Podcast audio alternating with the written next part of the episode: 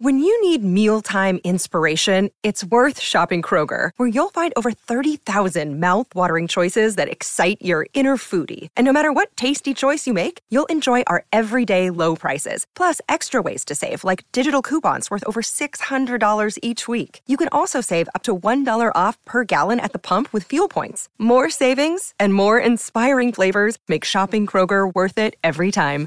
Kroger, fresh for everyone. Fuel restrictions apply. Chapter 15 Ways Opening.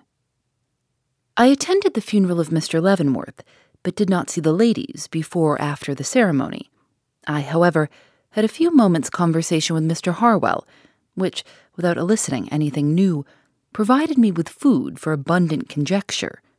For he had asked, almost at first greeting, if I had seen the telegram of the night before, and when I responded in the affirmative, turned such a look of mingled distress and appeal upon me, I was tempted to ask how such a frightful insinuation against a young lady of reputation and breeding could ever have got into the papers. It was his reply that struck me that the guilty party might be driven by remorse to own himself the true culprit. A curious remark to come from a person who had no knowledge or suspicion of the criminal and his character and I would have pushed the conversation further, but the secretary, who was a man of few words, drew off at this and could be induced to say no more. Evidently, it was my business to cultivate Mr. Clavering, or anyone else who could throw any light upon the secret history of these girls. That evening, I received notice that Mr. Veeley had arrived home, but was in no condition to consult with me upon so painful a subject as the murder of Mr. Leavenworth. Also, a line from Eleanor giving me her address, but requesting me at the same time not to call unless I had something of importance to communicate, as she was too ill to receive visitors. The little note affected me. Ill, alone, and in a strange home. It was pitiful. The next day, pursuant to the wishes of Mr. Gryce, in I stepped into the Hoffman house and took a seat in the reading room. I had been there but a few moments when a gentleman entered whom I immediately recognized as the same I had spoken to on the corner of 37th Street and 6th Avenue. He must have remembered me also, for he seemed to be slightly embarrassed at seeing me, but recovering himself, took up a paper and soon became, to all appearance, lost in its contents, though I could feel his handsome black eye upon me, studying my features, figure, apparel, and movements with a degree of interest which equally astonished and disconcerted me. I felt that it would be injudicious on my part to return his scrutiny, anxious as I was to meet his eye, and learn what emotion had so fired his curiosity in regard to a perfect stranger. So I rose, and crossing to an old friend of mine who sat at a table opposite, commenced a desultory conversation, in the course of which I took occasion to ask if he knew who the handsome stranger was. Dick Furbish was a society man and knew everybody. His name is Clavering, and he comes from London. I don't know anything more about him, though he is to be seen everywhere except in private houses. He has not been received into society yet, waiting for letters of introduction, perhaps. A gentleman? Undoubtedly. One you speak to? Oh, yes. I talk to him. But the conversation is very one sided. I could not help smiling at the grimace with which Dick accompanied this remark. Which same goes to prove, he went on, that he is the real thing. Laughing outright this time, I left him, and in a few minutes sauntered from the room. As I mingled again with the crowd on Broadway, I found myself wondering immensely over this slight experience. That this unknown gentleman from London, who went everywhere except into private houses, could be in any way connected with the affair I had so at heart seemed not only improbable, but absurd. And for the first time, I felt tempted to doubt the sagacity of Mr. Gryce in recommending him to my attention. The next day, I repeated the experiment, but with no greater success than before. Mr. Clavering came into the room, but seeing me, did not remain. I began to realize it was no easy matter to make his acquaintance. To atone for my disappointment, I called on Mary Leavenworth in the evening.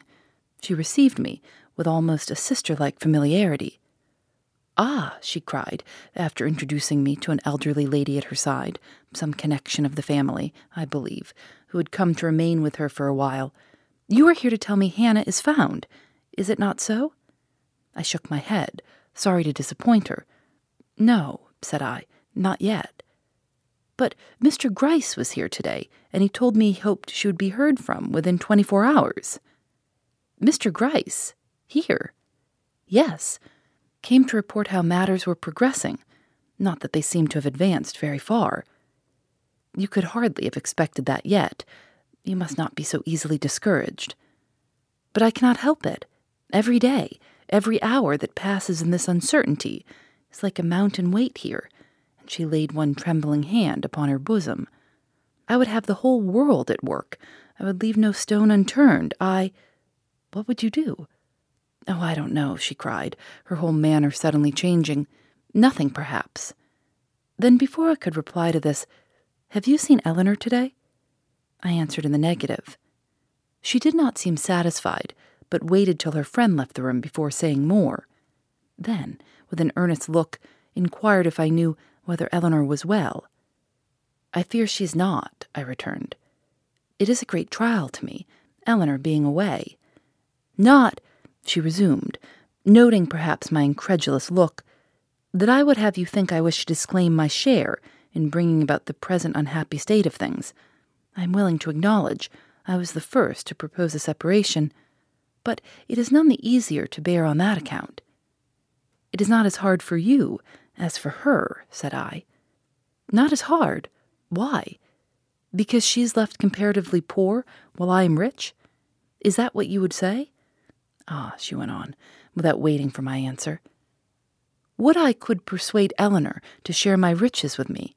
Willingly would I bestow upon her the half I have received, but I fear she could never be induced to accept so much as a dollar from me. Under the circumstances, it would be better for her not to. Just what I thought. Yet it would ease me of a great weight if she would. This fortune suddenly thrown into my lap, sits like an incubus upon me, Mr. Raymond. When the will was read today, which makes me possessor of so much wealth, I could not but feel that a heavy, blinding pall had settled upon me, spotted with blood and woven of horrors. Ah, how different from the feelings with which I have been accustomed to anticipate this day!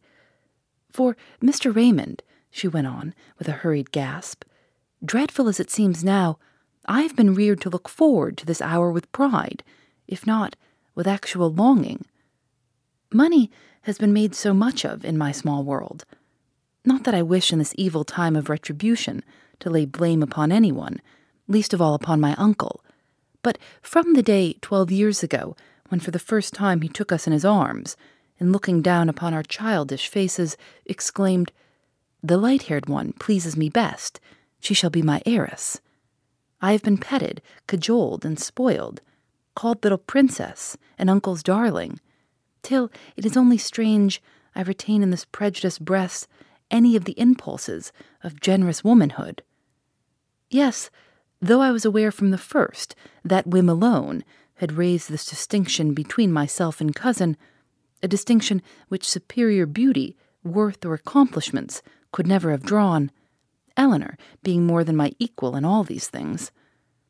Pausing, she choked back the sudden sob that rose in her throat with an effort at self control which was at once touching and admirable. Then, while my eye stole to her face, murmured in a low, appealing voice, If I have faults, you see there is some slight excuse for them. Arrogance, vanity, and selfishness being considered in the gay young heiress as no more than so many assertions of a laudable dignity. Ah, ah, she bitterly exclaimed. Money alone has been the ruin of us all. Then, with a falling of her voice, and now it has come to me with its heritage of evil, and I, I would give it all for. But this is weakness. I have no right to afflict you with my griefs. Pray forget all I have said, Mr. Raymond, or regard my complaints as the utterances of an unhappy girl loaded down with sorrows and oppressed by the weight of many perplexities and terrors. But I do not wish to forget, I replied. You have spoken some good words, manifested much noble emotion. Your possessions cannot but prove a blessing to you if you enter upon them with such feelings as these. But with a quick gesture, she ejaculated, Impossible! They cannot prove a blessing. Then, as if startled at her own words, bit her lip and hastily added, Very great wealth is never a blessing. And now, said she, with a total change of manner, I wish to address you on a subject which may strike you as ill timed, but which, nevertheless, I must mention, if the purpose I have at heart is ever to be accomplished. My uncle, as you know, was engaged at the time of his death in writing a book on Chinese customs and prejudices. It was a work which he was anxious to see published, and naturally, I desire to carry out his wishes. But in order to do so, I find it necessary not only to interest myself in the matter now, Mr. Harwell's services being required, and it being my wish to dismiss that gentleman as soon as possible, but to find someone competent to supervise its completion. Now I have heard, I have been told, that you were the one of all others to do this and though it is difficult, if not improper, for me to ask so great a favor of one who but a week ago was a perfect stranger to me, it would afford me the keenest pleasure if you would consent to look over this manuscript and tell me what remains to be done. The timidity with which these words were uttered proved her to be in earnest, and I could not but wonder at the strange coincidence of this request with my secret wishes, it having been a question with me for some time how I was to gain free access to this house without in any way compromising either its inmates or myself. I did not know then that Mr. Gryce had been the one to recommend me to her favor in this respect. But whatever satisfaction I may have experienced, I felt myself in duty bound to plead my incompetence for a task so entirely out of the line of my profession, and to suggest the employment of someone better acquainted with such matters than myself. But she would not listen to me. Mr. Harwell has notes and memoranda in plenty, she exclaimed, and can give you all the information necessary. You will have no difficulty. Indeed, you will not. But cannot Mr. Harwell himself do all that is requisite? He seems to be a clever and diligent young man. But she shook her head. He thinks he can, but I know Uncle never trusted him with the composition of a single sentence. But perhaps he will not be pleased, Mr. Harwell, I mean, with the intrusion of a stranger into his work. She opened her eyes with astonishment. That makes no difference, she cried. Mr. Harwell is in my pay, and has nothing to say about it. But he will not object. I have already consulted him, and he expresses himself as satisfied with the arrangement. Very well, said I, then I will promise to consider the subject. I can at any rate look over the manuscript and give you my opinion of its condition. Oh, thank you, said she, with the prettiest gesture of satisfaction. How kind you are, and what can I ever do to repay you? But would you like to see Mr. Harwell himself? And she moved towards the door, but suddenly paused, whispering, with a short shudder of remembrance, He is in the library. Do you mind? Crushing down the sick qualm that arose at the mention of that spot, I replied in the negative. The papers are all there, and he says he can work better in his old place than anywhere else. But if you wish, I can call him down. But I would not listen to this, and myself led the way to the foot of the stairs. I have sometimes thought I would lock up that room, she hurriedly observed, but something restrains me. I can no more do so than I can leave this house. A power beyond myself forces me to confront all its horrors. And yet, I suffer continually from terror. Sometimes, in the darkness of the night, but I will not distress you. I have already said too much. Come. And with a sudden lift of the head, she mounted the stairs. Mr. Harwell was seated, when we entered that fatal room, in the one chair of all others I expected to see unoccupied. And as I beheld his meagre figure bending where such a little while before his eyes had encountered the outstretched form of his murdered employer, I could not but marvel over the unimaginativeness of the man who, in the face of such memories, could not only appropriate that very spot for his own use, but pursues avocations there with so much calmness and evident precision. But in another moment, I discovered that the disposition of the light in the room made that one seat the only desirable one for his purpose, and instantly my wonder changed to admiration at this quiet surrender of personal feeling to the requirements of the occasion. He looked up mechanically as we came in, but did not rise. His countenance, wearing the absorbed expression which bespeaks the preoccupied mind. He is utterly oblivious, Mary whispered, that is a way of his. I doubt if he knows who or what it is that has disturbed him. And, advancing into the room, she passed across his line of vision, as if to call attention to herself, and said, I have brought Mr. Raymond upstairs to see you, Mr. Harwell. He has been so kind as to accede to my wishes in regard to the completion of the manuscript now before you. Slowly, Mr. Harwell rose, wiped his pen, and put it away, manifesting, however, a reluctance in doing so that proved this interference to be in reality anything but agreeable to him. Observing this, I did not wait for him to speak, but took up the pile of manuscript arranged in one mass on the table, saying, This seems to be very clearly written. If you will excuse me, I will glance over it, and thus learn something of its general character. He bowed, uttered a word or so of acquiescence, then, as Mary left the room, awkwardly reseated himself and took up his pen. Instantly, the manuscript and all connected with it vanished from my thoughts, and Eleanor, her situation, and the mystery surrounding this family returned upon me with renewed force. Looking the secretary steadily in the face, I remarked, I am very glad of this opportunity of seeing you a moment alone, Mr. Harwell, if only for the purpose of saying, Anything in regard to the murder? Yes, I began. Then you must pardon me, he respectfully but firmly replied. It is a disagreeable subject which I cannot bear to think of, much less discuss. Disconcerted, and what was more, convinced of the impossibility of obtaining any information from this man, I abandoned the attempt, and taking up the manuscript once more, endeavored to master in some small degree the nature of its contents. Succeeding, beyond my hopes, I opened a short conversation with him in regard to it, and finally, coming to the conclusion I could accomplish what Miss Leavenworth desired, left him and descended again to the reception room. When an hour or so later I withdrew from the house, it was with the feeling that one obstacle had been removed from my path. If I failed in what I had undertaken, it would not be from lack of opportunity of studying the inmates of this dwelling. Chapter 16 The Will of a Millionaire. The next morning's Tribune contained a synopsis of Mr. Leavenworth's will.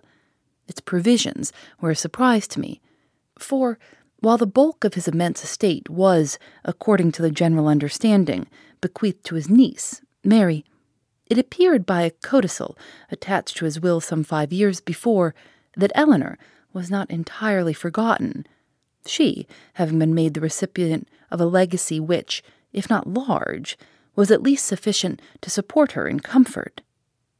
After listening to the various comments of my associates on the subject, I proceeded to the house of Mr. Gryce, in obedience to his request to call upon him as soon as possible after the publication of the will. Good morning, he remarked as I entered, but whether addressing me or the frowning top of the desk before which he was sitting it would be difficult to say. Won't you sit? Nodding with a curious back movement of his head towards a chair in his rear. I drew up the chair to his side. I am curious to know, I remarked, what you have to say about this will and its probable effect upon the matters we have in hand. What is your own idea in regard to it? Well, I think upon the whole it will make but little difference in public opinion. Those who thought Eleanor guilty before will feel that they possess now greater cause than ever to doubt her innocence, while those who have hitherto hesitated to suspect her will not consider that the comparatively small amount bequeathed her would constitute an adequate motive for so great a crime. You've heard men talk. What seems to be the general opinion among those you converse with? That the motive of the tragedy will be found in the partiality shown in so singular a will, though how, they do not profess to know. Mr. Gryce suddenly became interested in one of the small drawers before him. And all this has not set you thinking, said he. Thinking, returned I, I don't know what you mean. I am sure I have done nothing but think for the last three days. I. Of course, of course, he cried. I didn't mean to say anything disagreeable. And so, have you seen Mr. Clavering? Just seen him, no more. And are you going to assist Mr. Harwell in finishing Mr. Leavenworth's book? How did you learn that? He only smiled. Yes, said I. Miss Leavenworth has requested me to do her that little favor. She is a queenly creature, he exclaimed in a burst of enthusiasm. Then, with an instant return to his business-like tone, You're going to have opportunities, Mr. Raymond. Now, there are two things I want you to find out. First, what is the connection between these ladies and Mr. Clavering? There is a connection, then? Undoubtedly. And secondly, what is the cause of the unfriendly feeling which evidently exists between the cousins? I drew back and pondered the position offered me. A spy in a fair woman's house. How could I reconcile it with my natural instincts as a gentleman? Cannot you find someone better adapted to learn these secrets for you? I asked at length. The part of a spy is anything but agreeable to my feelings, I assure you. Mr. Gryce's brows fell. I will assist Mr. Harwell in his efforts to arrange Mr. Leavenworth's manuscript for the press, I said. I will give Mr. Clavering an opportunity to form my acquaintance, and I will listen if Miss Leavenworth chooses to make me her confidant in any way. But any hearkening at doors, surprises, unworthy feints, or ungentlemanly subterfuges, I herewith disclaim as outside of my province, my task being to find out what I can in an open way, and yours to search into the nooks and corners of this wretched business. In other words, you are to play the hound, and I the mole. Just so, I know it belongs to a gentleman. And now, said I, what news of Hannah? He shook both hands high in the air. None.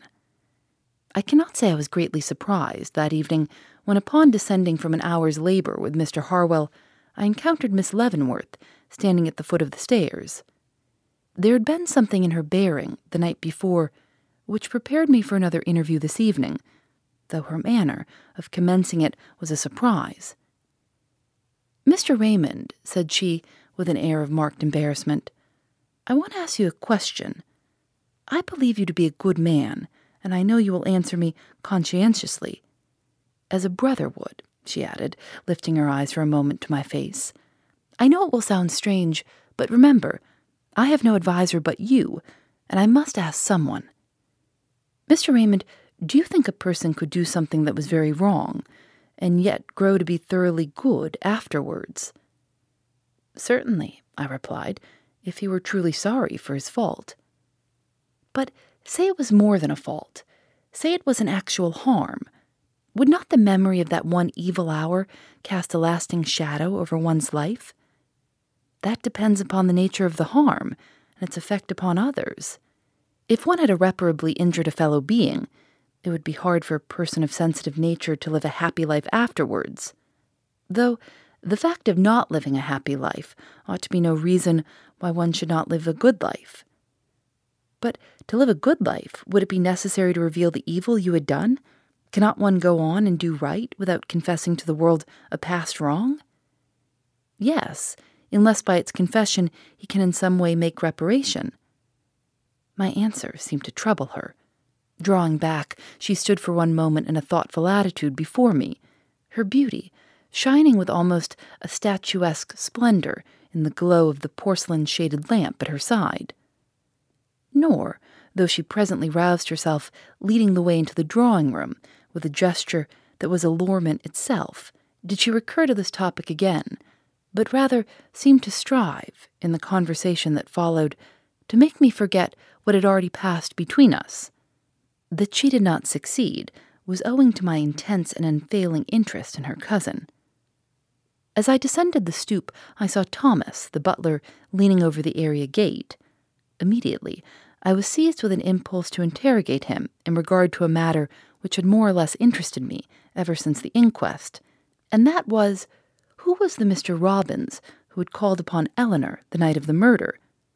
But Thomas was decidedly uncommunicative. He remembered such a person called, but could not describe his looks any further than to say that he was not a small man. I did not press the matter. Phoebe Reads a Mystery is recorded in the studios of North Carolina Public Radio, WUNC.